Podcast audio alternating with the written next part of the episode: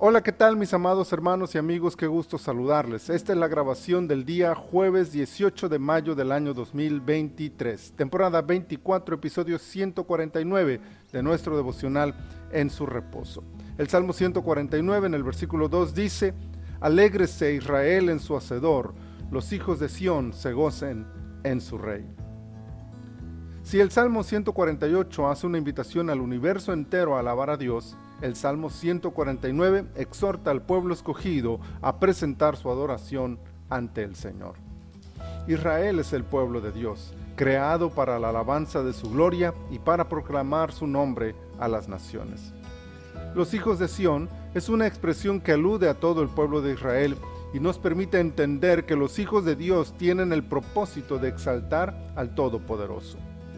El gozo de un creyente, ahora en el pueblo escogido, la iglesia, debe ser siempre traer alabanza a su Dios. El momento para alabarlo debería ser uno de los más esperados por un seguidor de Jesús. Alegrarse en Él, en lo que es, en lo que hizo por nosotros en la cruz y en lo que hace cada día a nuestro favor gozarnos al sabernos suyos, sus hijos, sus hermanos, coherederos de la gloria que Él ha querido compartir con nosotros sin siquiera merecerlo. El ejercicio de hacer una lista de todo lo que Dios ha hecho por nosotros debería inspirarnos el gozo perpetuo para cantar con alegría en el tiempo de la adoración.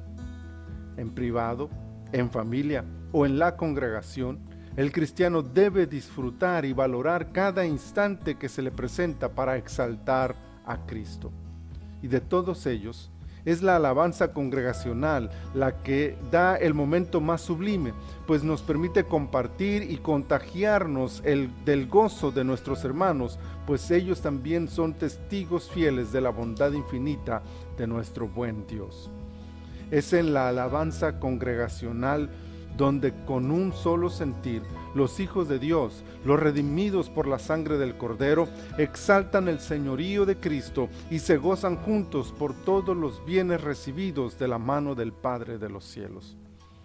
Que el gozo de ser su pueblo nos dibuje una sonrisa en el alma y haga brotar una alabanza gloriosa ante el trono del Señor. Padre, te adoramos, te bendecimos, te exaltamos. Gracias por el privilegio que nos das de presentarnos ante ti en adoración. Permite que la próxima vez que nos reunamos con tu iglesia podamos disfrutar también de la comunión unos con otros y juntos adorarte como tú lo mereces. Gracias te damos, Señor, en el nombre de Jesús. Amén. Amén. Mis amados hermanos, deseo que el Señor les acompañe en todo momento de este día.